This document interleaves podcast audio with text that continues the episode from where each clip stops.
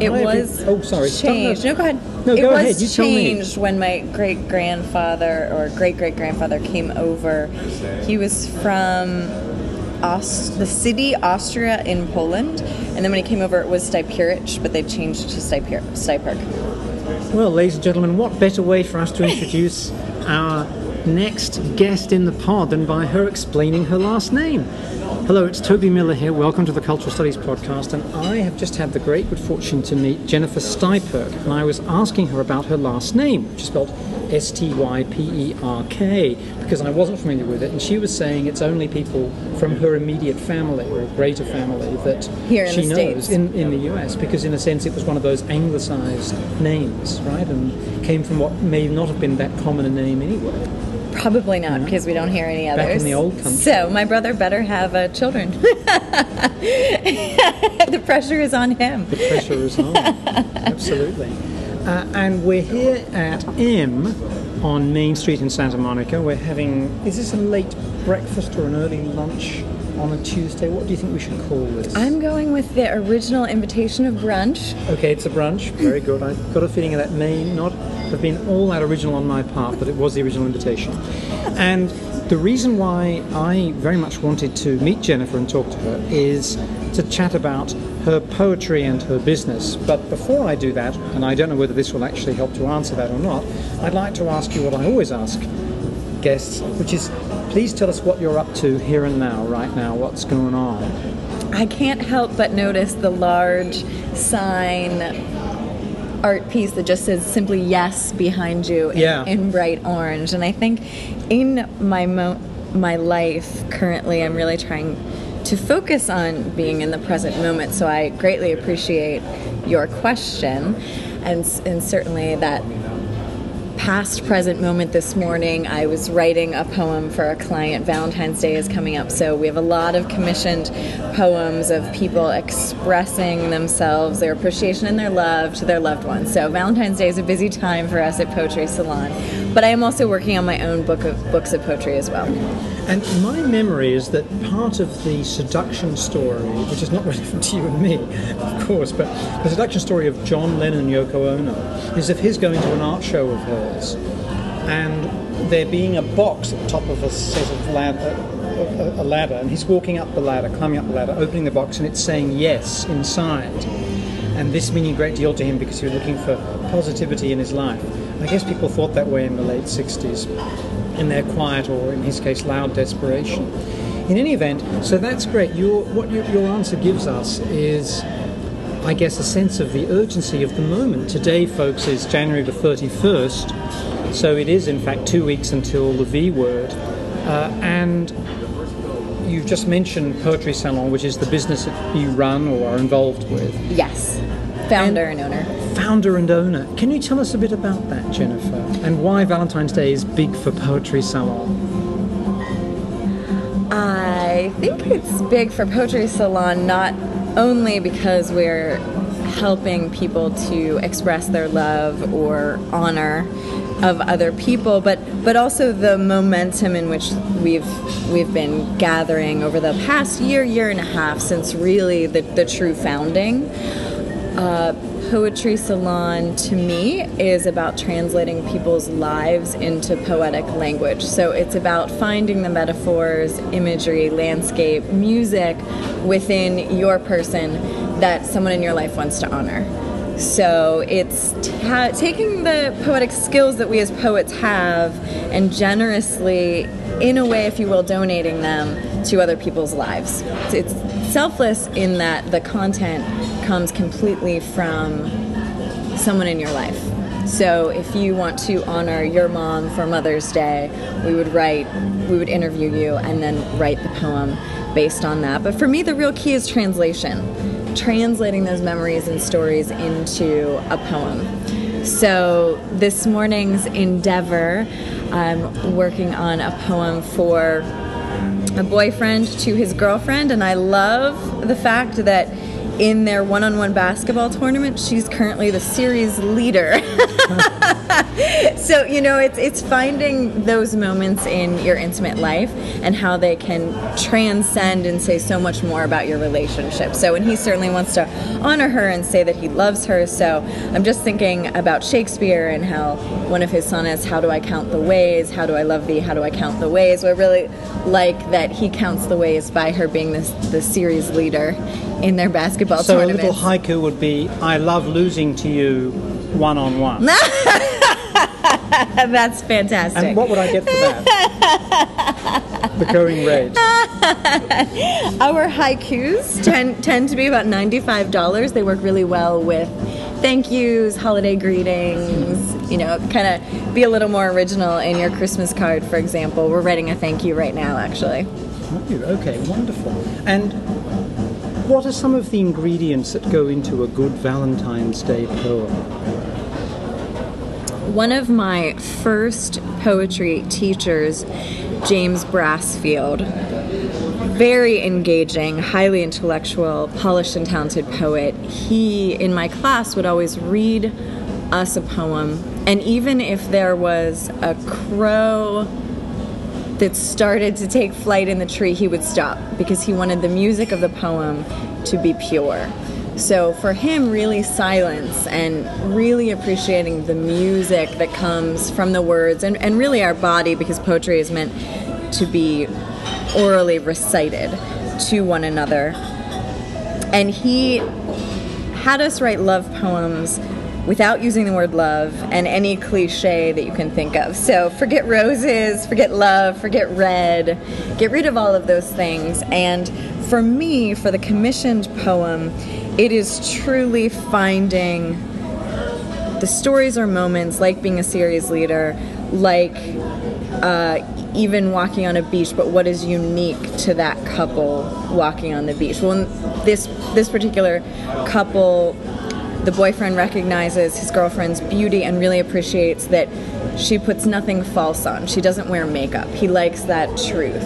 So finding those elements and sort of her being a winner, her never putting on any sort of false front, trying to go a little bit deeper in the person's life.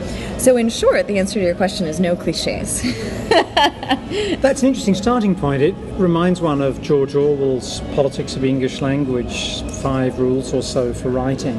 You know, and things like don't repeat figures of speech that you've heard before, cut out any word you can cut out, and so on. He was writing about prose, but certainly that, that no cliches is a good one, I think. Uh, now, in terms of the, the process, so I write to you online or I call you up at Poetry Salon and I say, uh, so, we have the website, it's Poetry Salon. yes, poetrysalon.com. And here is a wonderful little card, Timeless Joy. Sounds good. Endless It's the goal. It's the goal. I say that we make people cry. Oh, it's so sweet. How can you stop the world from turning for one special moment? How can you magnify infinity? How can you make a memory last longer than forever? How can you make your loved one cry tears of joy? So this is bespoke poetry, custom crafted work of art based on stories you provide. So personalized interview by phone or email. All right, so I could be writing to you from West Africa or from the west side of LA, and then maybe I talk on the phone to you or email you. What sorts of things do you ask me about my? Is it about me? Is it about my love? Is it about both of us? What are you after? Without wishing to give away trade secrets, just something that you're happy to share. Sure, Yeah. absolutely, and uh, and we're always looking toward the psychological research in terms of some interesting questions to ask someone. One of my favorites is what era do you, do you feel you should have been born in, and what era do you feel your muse should have been born in? Oh. And that sometimes is asked and sometimes not asked. I, we like to start with okay, what are your three what are the three traits you admire and appreciate most in your muse? And then we'll move more into where do you, when you picture your muse, where are they? What do you see? What's around them? What do you hear? Because it's really prompting those sensory details from people that we don't think to articulate So it could be on a daily food basis. or wine or coffee or perfume, all sorts of things. We love those details. Right, That's usually in the follow-up interviews. Or you know, are you drinking wine? Is it red or white? You know, all of that Yeah. kind of stuff. Really asking those writerly questions. Yeah, fantastic. And what sorts of people, by and large, are coming to you? Is there a difference in gender or race or age or So religion that you're far, I'm happy to say that we've had a very wide range of clients and clients who surprise me. My, my favorite client came to us, ordered a poem, and only then did we find out she was ordering the poem for herself. And it meant so much to me because she ordered the poem having lost her first love her first love passed away, and now she was overcoming the heartbreak of breaking up with her second love. So, this poem she wanted to hang on her wall and to really help her, which to me, she. Thank you so much. This looks delicious. I think we made the right choice here with our commuter Yeah, we did. classic. Thank Cheers. you. Could I get a cup of tea, perhaps? Uh, just breakfast, Earl Grey. English English breakfast would be great. Do you want anything hot at all? I'm great. Thank you. Cheers. I already had my morning tea. Very good. PG Tips, actually. PG My Tips. favorite tea ever since God. living in London. I, You've heard the expression builder's tea during a time in Britain, I assume. I no, I don't think So, so. builder's tea is when you're saying you want it steep it. You steep it very really long. strong and really sweet and really white or really black. That's mean, me. I like be- builder's tea. I'm out tea on the construction site all day. This is absolutely construction site, serious construction worker talk. This is not Nancy Boy, English breakfast, Irish breakfast, Earl Grey, orange pekoe. No, none of that crap. Thank you very much. Builder's tea. I think that's what Builder's you're into. tea. I think that's your deal. That is absolutely my tea, and I Yeah. really cherish. I have a thermos of my father's, and his name Ron is on it, and that's where he took his coffee every day. Because we have a long line of being from Pittsburgh, we have the steel mill workers, Yes. and then my father was the last, sort of the last line of that sort of industry because he was a nuclear operator, or still is. So, oh, interesting. Let's let's talk about the family then for a second before we get Sure. back to the story of the lady who had something written for herself. So, Dad was a construction line worker, but in a new era, as it were. Is that- is that industry, right? A new right? industry, That that sort of industrial boom. So instead of, you know, my great grandfather working in the steel mills and being burnt by the molten ore that overflows, uh, then my father followed in that line of work. But then the newer boom in, in sort of Pittsburgh at the time was nuclear power. So it's Duquesne Light was the original company. It's owned by someone else now, but it was also the fir- the site of the first commercial nuclear reactor. So the guard, the National Guard, the the protected my dad's work. My dad always joked there was a underground sort of refuge if there was ever a, a bomb or nuclear attack you could go there but he said by the time you got through the guards you, you would you would have met your demise because it was just so hard to every day getting to work he had to go through this series of guards Now, the food's just arrived, as you may have gathered. I want to make sure Jennifer doesn't have to eat hers cold. So I'm Thank going to you. ask a slightly more elaborate question now. So, oh so i get to take a bite You are should chow kind thank you It's a fascinating transformation to think of a family that's part of the industrial heartland. I should say, Jennifer, that people from 50 different countries listen, listen to this podcast every week. So not everybody will have English as a first language, and not everybody will be familiar with the geography of the United States. So Pittsburgh, as many will know, but some may not, is part of the Midwest of the United States. It's in the very big state of Pennsylvania, but it's over the other side of the state, the western side of the state, from Philadelphia, the other city a lot of people will have heard of. And it's very much got a tradition of a blue collar town, at the same time as it has a great arts tradition. So many will have uh, heard of Gene Kelly, the great dancer and film actor, for example, a native of Pittsburgh. Um, but, you know, and in fact, there's still, I think, a Gene Kelly contest in high schools for best musical. But it's got a great art scene as well, and it's one of those big Midwestern cities that has sought to regenerate itself with the deindustrialization that's occurred in the United States over the last four decades as the heartland jobs particularly in Pennsylvania, Western Pennsylvania, in areas like mining, but also steelworks and so on, have been lost in many cases. A lot of both mining and manufacturing occupations have almost disappeared, certainly been transformed. And now these areas are much more of a mixed economy, though they still suffer from the slings and arrows of outrageous disemployment that comes with the end of good jobs for the working class and the prospect of middle class transformation. Better keep chewing because I'm about to come to my question. So, if you think of Pittsburgh as a classic steel town, but also as an intellectual town, how did those things come together for you as an emerging poet, as I guess you were growing up?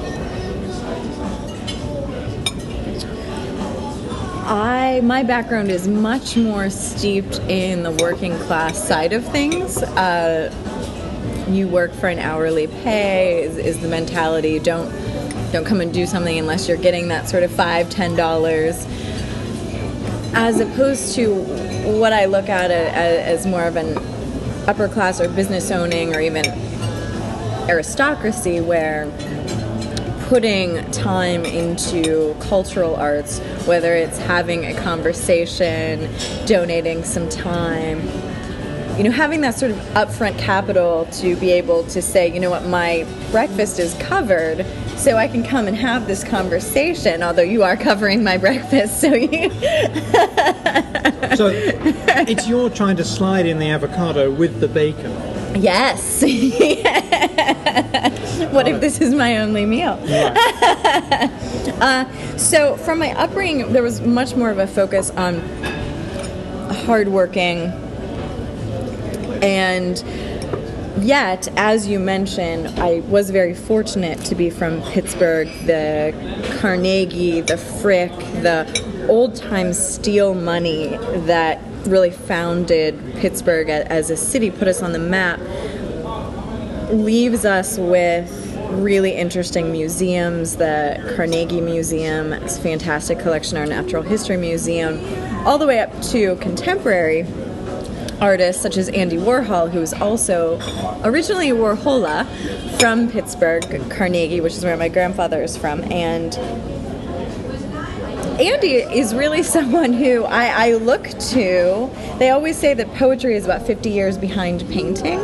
And to me, what Andy Warhol was doing in, in terms of embracing the capitalist economy around him, taking the, the classic, the Campbell soup cans, and putting that onto a print and hanging it onto a wall and unabashedly saying, this, this is part of our lives why can't this be high art? You know, what's the difference between low and high art? In the same way, I see commissioned poetry embracing the system that we're in as well. Although I also see that the personal connection at heart is the distinction between what Warhol was doing and what I'm doing. Well, I think it's also right to say that blue collar poetry, if we can call it that, has been around for an awfully long time. It's never gone away, it's been transformed, and poetry, as taught often in schools, is quite different from the popular poetry that working people have always embraced and been part of. And obviously, one includes in that everything from folk songs to rap.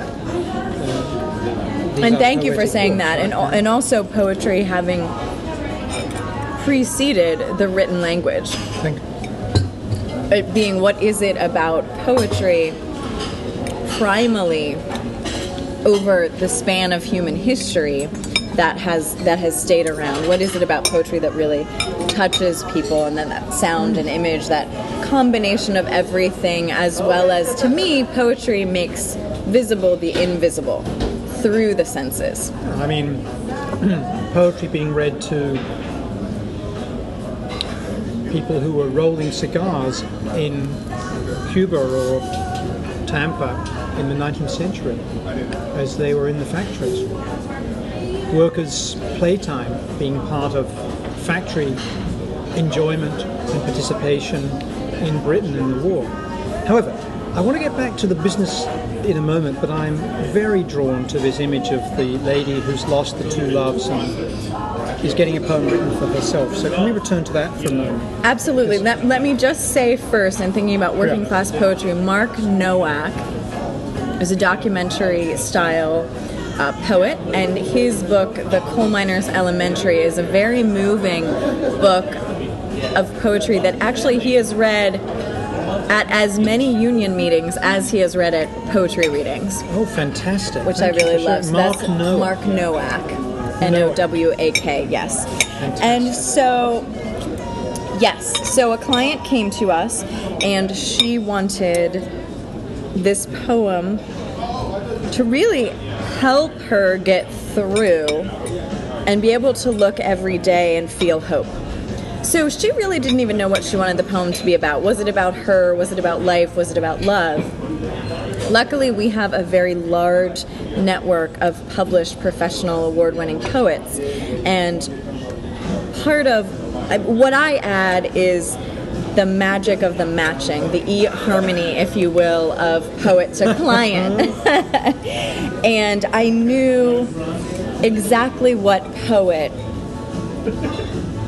would be inspired by this brave woman's recognition of reaching out and saying, Hey, I, I need help, and I'm coming to you because I want to hang this poem on my wall. And so, a great artist and poet, Sarah Walco, who's based in New York City, wrote a poem for her. And as I thought, she became so in, involved in the creation of this poem that she felt very compelled to also add a piece of artwork along with the poem for the woman to hang. So, when I asked you uh, a question that led to our talking about her instance, her poem, I was asking you about the kind of person that you do business with, the clients or customers or muses, I think you call them. Or their, I guess it's their muse that the thing's being written for. In this case, the muse and the client are one and the same. Who are these folks in terms of age, gender, etc., etc.? Do you have a profile, or is it all over the shop? It is mainly all over the shop right now.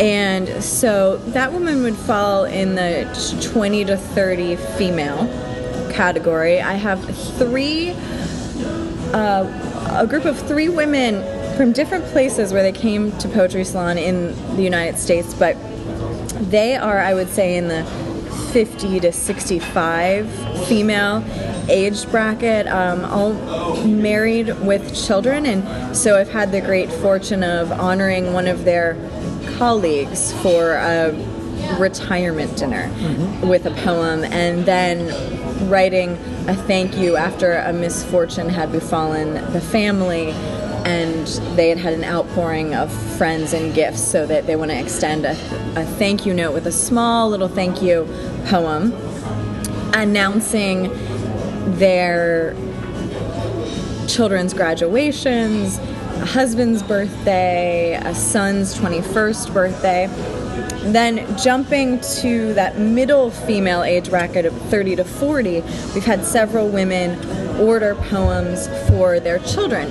And we had the privilege of writing a poem for a four-year-old.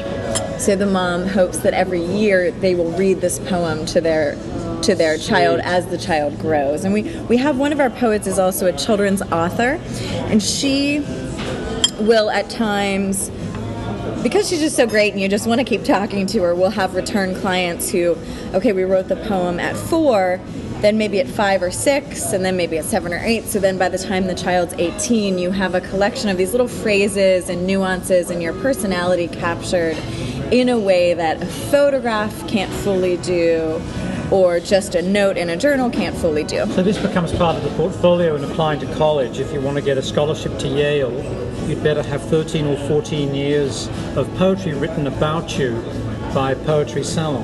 What better way to start off your college essay? Exactly. Your academic career begins here and now with the generosity of a parent or other benefactor. Now, that is really interesting. So, a lot of these things are commemorating milestones. Yes. Is that fair to say? That is very fair to say. And I will say another sect, we do have, I think I would say the males are more in the 20 to 45 range right now. Yes, thank you very much. So males 20 to 45, usually for a spouse or a girlfriend. So maybe the male's use of our service so far is a little more narrowed in to an intimate partner. Although sometimes we have we have poets that are native speakers in French, native speakers in Spanish, native speakers of Mandarin, and so we offer several languages as well. So we have these great stories of the American doctor studying in Irvine while his partner is living in her home country of Nicaragua, or a man who's based in Los Angeles and his girlfriend is in her their hometown in Turkey, but now she's moving to London. So so there's some international love stories that that we get as well. ILSs.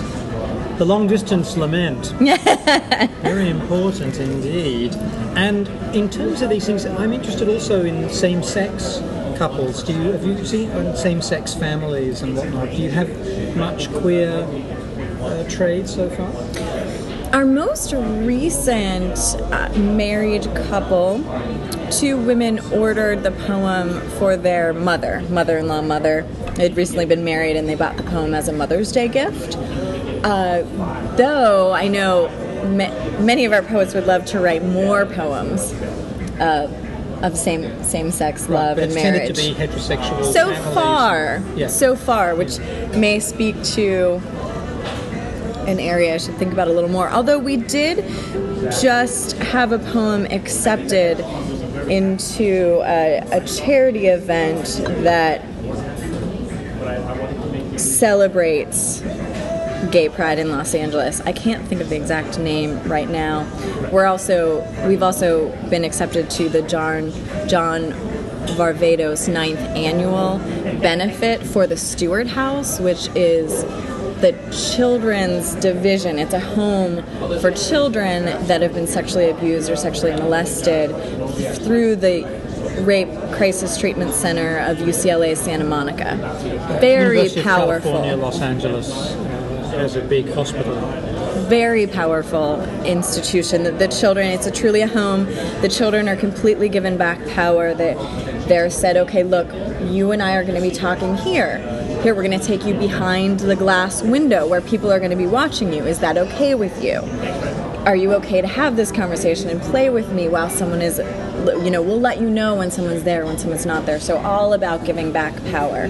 And what will your function be at uh, Poetry Salon uh, in working with these folks at that house? Currently, we are donating a poem to be auctioned off at their large benefit auction to, to donate funds for a cause that I really obviously believe in, but for a lot of reasons feel it to be so important. I mean, certainly one of the basest crimes against humanity. I am a practicing Catholic, and we know that the the church has not been immune to such tragic crime. So it's important to me to be saying we are recognizing these acts against humanity, and we want to do something to make a difference. Yes, yes. That's, that's wonderful. So, just giving you a chance to get onto the second part of your sandwich, I wanted to ask about some of the ethical issues that come up here. Do you mind if I say to my beloved, I've written this poem for you, darling, hmm. when I've actually bought it from you guys when it's been commissioned? How does does that come up, or is that not an issue? It's really your choice. Some people like at the bottom of the poem to say sonnet for Tammy commissioned by Toby, Nice. for example. Yeah. Uh, other people, I don't, I'm not sure. I'm not sure. I'm sure that the people who say they've written it haven't told me that they say that they've written it. I know. I but just, that's absolutely fine. Whereas other people want to know a lot about their poet. They want the poet's biography. They, they want to know who's writing the poem. So right now, it's it's a personal choice. And it's absolutely fine, whatever choice that may be. It's all about you reading your poem and having that moment that you share together that's powerful, but then also having that moment to return to because it's written on the page. So perhaps every Valentine's Day, every Mother's Day. And who owns the intellectual property? I mean, if I'm a poet working for the salon and I write a poem and I realize it's terrific and I want to publish it, can I do so? Absolutely. Currently, we technically own the rights. So there's two two issues, right? One, the client issue. So if the client wants to own the rights, then there's just an, an extra cost, and you can own the rights, and you can go off and publish it and do what do what you want. And then the second issue is the poets owning owning the rights. And as it is right now, we maintain the rights for 26 years, and then it reverts to the state of the poet. As we grow, I know my our lawyer is going to argue with me on that. However, at any point my what I've established with the poets is yes, please publish this poem. The, the idea is that we're creating works of fine art. So I want these poems to be published in Poetry Magazine. So when the Marxist leaning academic poetry community comes to battle with whether a poem can be written outside of an ivory tower or whether a commissioned work can be a fine art, then I then I want to point and say, yes, actually, you've published this poem because it's a, it's about the discipline. It's why should it matter where the material comes from? And certainly, there's some really interesting poems that come out of the 17th century pastoral poetry of, say, Spenser and, and others. Sure, sure. Yes, and uh, somewhere there's always some dirt in the money that sustains the creation of culture as it were. There are no clean hands in these things, least of all in universities. In any event. Speaking of clean hands, I do want to say it's confidentiality is of number one import to us. Yes. And so the poets are held under strict confidentiality contracts as well as myself. And so I never actually use any poem without the client's permission because yes. some people love their poem to be shared, and other people want it to be very special and intimate. And we have so many excellent poems. There's there's no loss of poetry, so we just respect what the client wishes first and foremost. Oh, absolutely. I'm, I'm, I'm sure that that is the right thing to do. Now, I'd like to move on to something that then will connect us back, I think, to your own poetry, as it were, or at least the poetry that you write in different contexts as well as this one by asking you about the dilemma of sustaining oneself as a poet in the United States. This seems to me to have been a very inventive, innovative way of dealing with the question of how you feed your appetites as a poet. Instead of saying, I'll wait tables and be an actress during the day, what you're saying is, I'll write poetry, and some of it will be on commission, and some of it won't. And I'll participate in the economy as a poet. Is that right? I... Absolutely, and thank you for recognizing that because for several, well, if I may back up, about 10 years, it took me a long time to admit that I was a poet because I was type A, had it in my head that there were certain uh, salary marks that I wanted to meet, not only for myself, but thinking of my family. Now, granted, my father would never accept anything from me, but it was just in my own head. I wanted to have enough to give. But in recognizing that poetry is a gift as well, I wanted to figure out how to be able to give so I came, I did come to this idea after years of finally saying, Yes, hi, I'm a poet. It's nice to meet you. Cocktail party, my little black dress. Oh, ha ha ha. What do you really do? Was the obligatory joke. How do you make money? Well, in, in America, I don't, if you notice this, we often, when we say, Hi, how are you? Who are you? What we're saying is, Hi, how do you make money? so when you answer the hi, what do you do? And your what do you do to make money doesn't seem to read as something that could make money, you immediately get the direct question of, but how, really, how are you making money? what else are you doing, as you suggest? Are you waiting tables? Are you teaching? Now, certainly the traditional path over the past 50 years in America has been for poets to teach in colleges, which is fantastic and, and a rich community. But should that be the only place in which poetry is evaluated and appreciated? Because where then, as you mentioned earlier, are the working class folk? Where is the, the working man's poet? within that. And so to me, the constraint of writing a commissioned piece really disciplines my craft in terms of thinking about audience and really having to own up to an audience where you want to truly communicate meaningfully their own life. Uh, so, yes, I, I am working hard to be able to say that there are poets in the world making a living as a poet. And I'm happy to say that at this point, at least, writing a poem can help a poet pay a grocery bill, go out to dinner, pay their cell phone bill. That that's something if you're walking around feeling different in the world, as many of us do, but poets particularly sort of feel or see differently, and it can be painful, it's nice to be rewarded. Oh, absolutely. And I think the sense is that lots of art in the United States is not sustained through public subsidy in ways that give people some level of security but by charity or accident or inheritance or sales.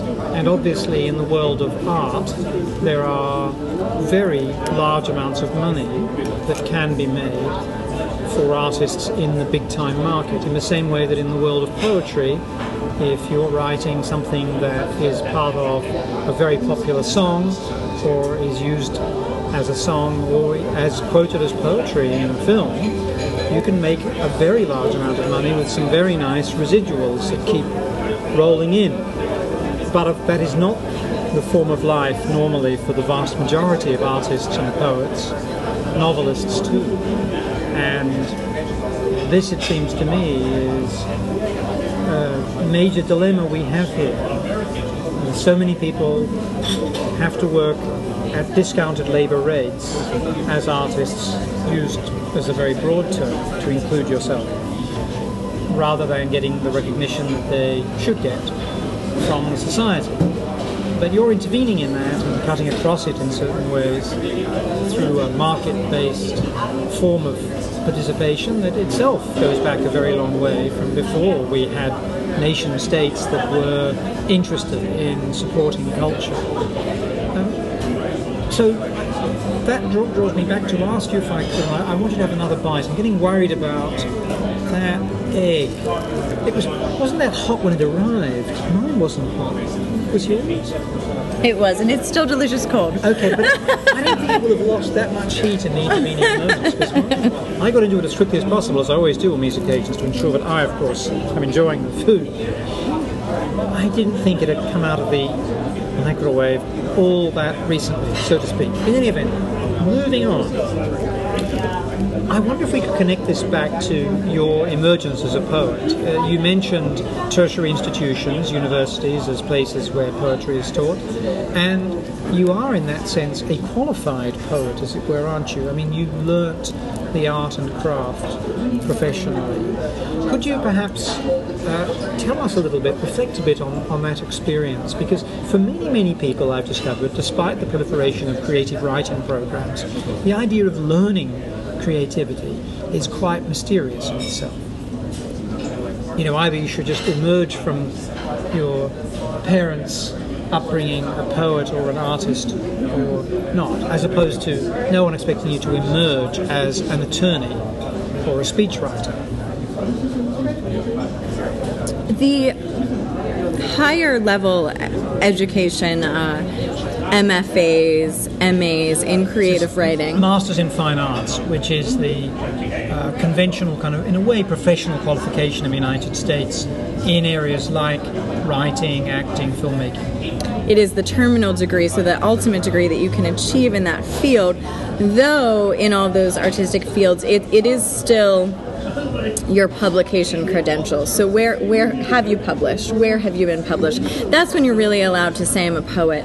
And I, I always say that I really went to schools in order to be paid to write. So I always made sure that I had a scholarship, and I always made sure that I could sustain myself with that scholarship and write full time. So it was the permissible thing to say at holiday parties to family, oh, well, what are you doing? That question again, how are you making money? Well, I'm getting paid to write right now, and that's when it's permissible, when you're at school. but in terms of the programs themselves, a writer going into that program and myself, I would say the best that you can get out of that is number one, the, dis- the discipline. The, the the daily discipline of how are you meeting deadlines? How are you recreating what you thought you should be writing into something else? Two, you're hearing a group of other artists responding to your work. So you're starting to get a sense how does this line, how is it reading? I thought my poem was saying this, other people think it's saying this. So just this contact with an immediate audience that's really making you own up to the fact that, okay, it's not always about being in a closed door in my room because I must write. I just know that I must write. That's what's sort of led me to accept that I'm a poet. I feel miserable if in my life I'm not writing. So there are times if I'm teaching where the schedule can get just so draining that by February it's really hard to, to write once a week, let alone every day. So for me, it's it's really the di- the discipline and hearing other voices. But what also comes out of it is you're exposed to literature writers' voices, published works of the written word that you would not have read yourself. And then you, what you really are exposed to is certainly what you can do on your own, and that is picking up books reading what other people are saying about the book, saying something yourself about those books, possibly picking a favorite poem and trying to recreate it and realizing in that act of translating this poem, you're creating a completely new poem in and of itself. And one of my published po- poems actually was in fact inspired by a Harryette Mullen poem. And it's not in her book Muse and Drudge. It's in a, a, newer book of Harryette Mullen's. But that's my poem is called The Glossies. So it's the Glossies. The Glossies. It's it's looking at rhetoric in in our personal landscape, and that was published in Open City, a literary magazine that's had some great precedents that came out of New York, and then this is their last uh, printed edition. They, they chose to go in a different direction after this, but it was one of those publications that are fun because people from different walks of my life actually saw it and just you, you know called me up and said, "Hey, I saw your poem," which is lovely when poetry can get into the mainstream like that. And in terms of your poetry, other than Open Cities you mentioned, where can people find it, by the way, who are interested? We do. Uh, a few of them are linked online through my biography at poetrysalon.com backslash poets. So Jennifer Styperk, I have about two or three live links. So that's really the most direct. And I'm compiling a chapbook, which is it's really formalized in the 19th century. It's, it's a smaller book of poetry, usually less than 12 to 47 pages approximately.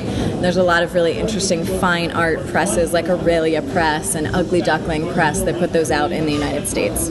Wonderful. That's right. So that's the book of your poetry that you're working on that you mentioned at the beginning. Yes, that that is well, I have several. That's the chapbook that that is in the works, and then I have a longer documentary style book of poetry called Being J that's still in manuscript form. Being J? Being J, the initial J. So it could be Jennifer. It could be. It be. yeah. There's another character named Jay in the book as well. So J A Y. J A Y. Yes. Other places you can find my poetry are the Texas Observer, the Battered Suitcase, uh, the Denver Quarterly, uh, several times in the Texas Observer, so that's always a good bet. Always a good bet. And in terms of the kind of poetry that you're writing, can you fix it for us a bit generically? Uh, is it confessional? Is it lyrical? Is it concrete? What is it? As opposed to what you do for Poetry Salon. Sure, it's certainly free verse. Uh, Sylvia Plath always had a really interesting way of inventing her own rhyme schemes. I'm very inspired by the way she'll start a rhyme in the very center of the sentence and work the rhyme out. I am, thank you. Because she's a very important poet. I'm, I'm interviewing her, I keep interrupting her second and third last line. So it, it, it's free verse, and I and I deal with subjects such as objectification of women, so gender issues, rhetoric that revolve around both objectification and disability. So the ways in which calling a human being incapable, the synonym for disabled, that being ridiculous. One of the radio stations here in Los Angeles where we live is part of the Pacifica network, and they have a program on disability. And they refer to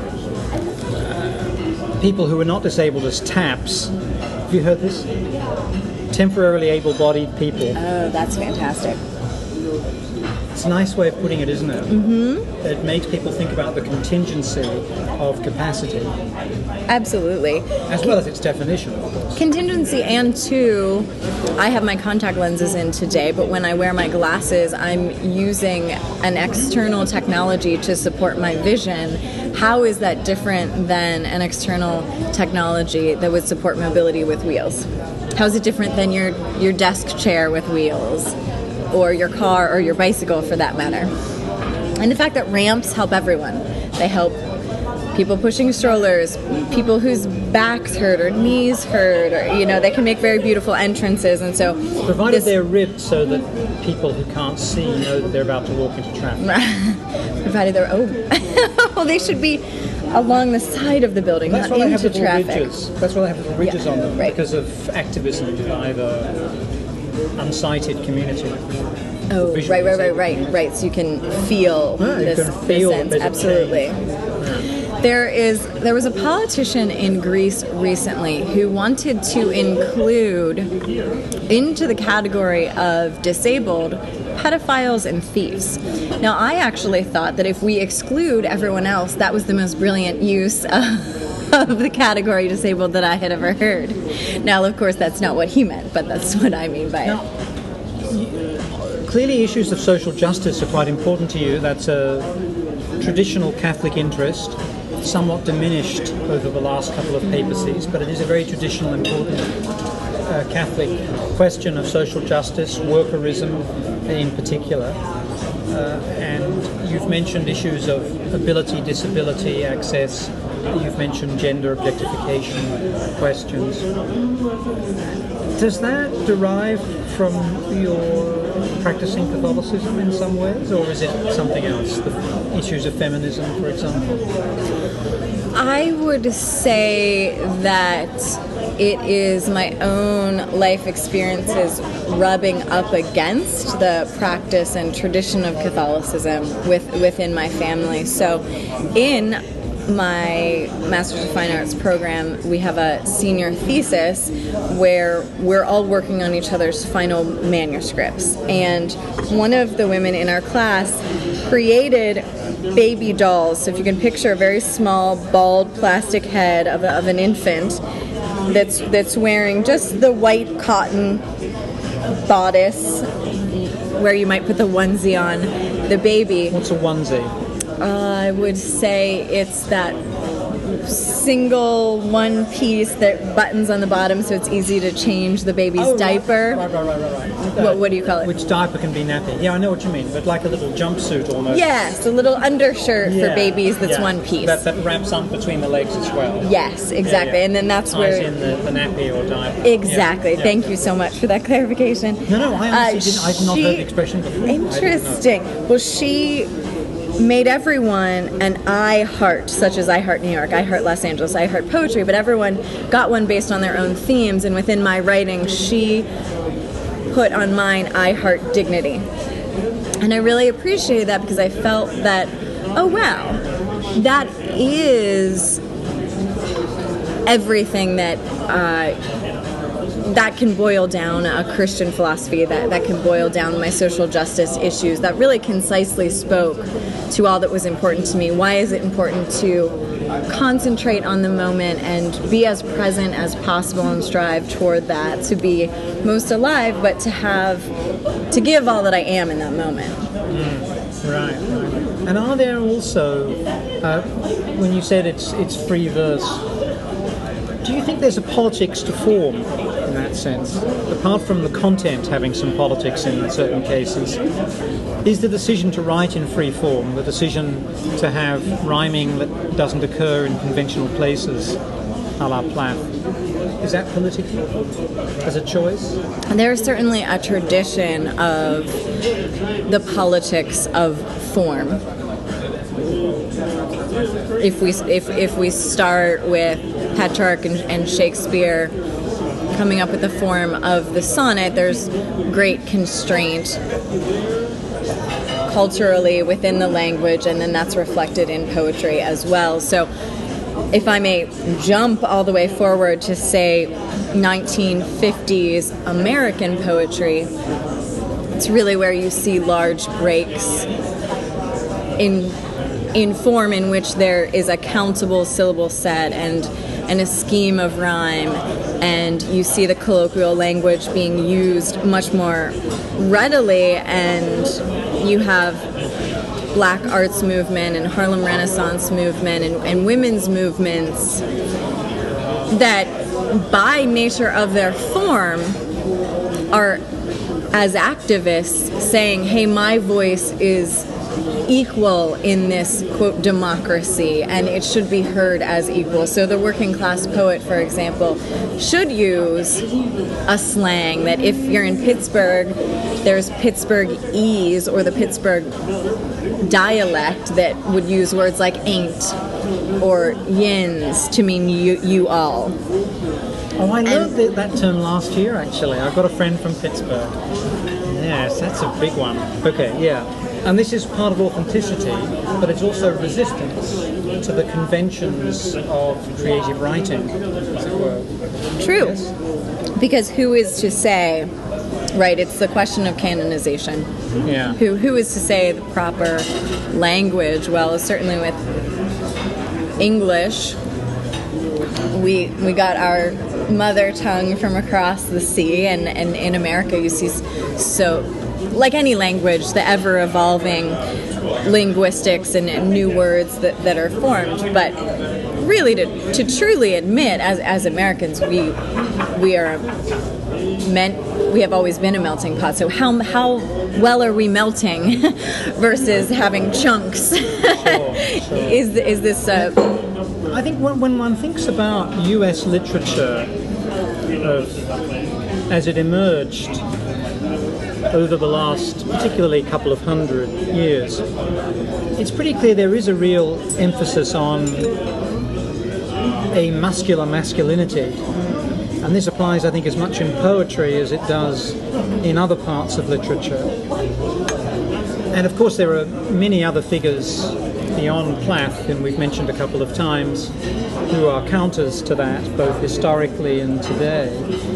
But I wonder if in the five or so minutes left to us, you could tell us a little bit. Oh, and you just brought out Adrienne Rich, uh, a book by, by her, The Dream of a Common Language.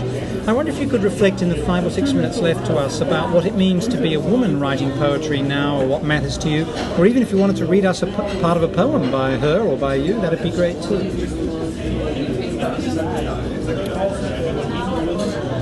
Certainly we are talking about the politics of form and what is it that marks certain voices, be it a character in a novel or a speaker in a poem. And I will respond to your question. I think I will read the Glossies, my poem, and then I will read excerpts of Adrienne Rich's The Dream of a Common Language, which is one of my all time favorite books right. of, of poetry. And this is all in fair use, folks. Nobody's making any money out of reading Adrienne Rich's poetry. I hereby assert this. That is correct, and we can also abide by the four lines and under if that makes you feel more comfortable. So this is the Glossies by myself, Jennifer Styperk, originally uh, printed in Open City, number 30. So thinking about the rhetoric popular about women in visual culture, our American magazines, and certainly internationally as well. I'm going to ask you to see the sexy, glossy, sexy the sexy, demure, chin down, eyes up, sexy, sexy around the edges of pursed lips, sexy, sexy that's on every page, sexy, sexy leading eyes around the four corners, sexy, the neighbor coveting, sexy, the sexy porn star whispering unheeded nose, sexy, the sexy dinner conversation with sexy, the man yelling whore after the 16 year old, sexy, the sellable, the high school male convicted on nine accounts of rape, of female peers sexy, the sexy to mores, the more and more. That's wonderful. Um, I loved the use of language in, for example, unheeded nose, which is quite hard to say. And then at the end, uh, the sexy to mores, the more and more. The use of similar sounding words. Mm-hmm the assonance, the sibilance as well, actually, in these expressions that you have. Very powerful, making a very astringent point about the politics of representation. Exactly. Exactly. And thank you for hearing those sounds because to me, we are numb by flipping through these pages of objectification. And we're so numb to it, we may not always connect these ways in which we see those wrongs surfacing in, in society, uh, go, going back to rape crisis tr- treatments. When trained to speak to victims, you're also trained how to handle police officers here in the United States because if it's a prostitute who was sexually abused, the police don't always believe that that is possible. You know, and it's that human dignity, every single person matters, every action so heating or unheating those no's is very important yes. to me. And perhaps one could parallel right, uh, a female writing in the world today to the famous Langston Hughes essay uh, about the Negro artist and the racial mountain. The what the Negro artist has to overcome first in order to then be authentically heard. So we're getting back to the politics of dialect, not to directly compare, but it comes to mind that there's this notion of mountains to overcome, and, and certainly women, if you are categorized as pretty or not pretty, you know that that's one of the first questions, right, or first appeals. So striving then to be heard as an intellectual voice. So, so what is what is that? In one of um, Adrienne Rich's poems, she talks about it being difficult to be a woman to survive in this city, for you're either the one screaming or hearing the screams. That there is this danger to walking around even in city streets. And she's she's writing from a New York I, I would say 60s or 70s uh, New York. She won the Yale Younger Prize around 1950 and this is a, a later later work of hers that's called the the history of consciousness in which it opens and she's talking about the struggle of being a writer. So, origins and history of consciousness, nightlife, letters, journals, bourbon sloshed in the glass, poems crucified on the wall, dissected, their bird wings severed like trophies. No one lives in this room without living through some kind of crisis. And I love how ungendered that speaker's voice is. So, in some ways, she very subtly just ignores the question and, and speaks on, yes, I'm a woman, yes, I'm a lesbian, and yes, I'm drinking from bourbon. You're drinking bourbon from my from my glass. Um, And she compares this struggle, this drive to connect, the dream of a common language, with which means so much to me as I work to translate people's lives with the tools of the gift of poetry that I feel I was given. And she compares this dream of a common language, trying to connect, how difficult it is to a long term partnership and relationship. And she says, It's simple to wake from sleep with a stranger, dress, go out, drink coffee, enter a life again. It isn't simple to wake from sleep into the neighborhood of one neither strange nor familiar whom we have chosen to trust. Trusting, untrusting, we lowered ourselves into this, led ourselves downward, hand over hand, as on a rope that quivered over the unsearched.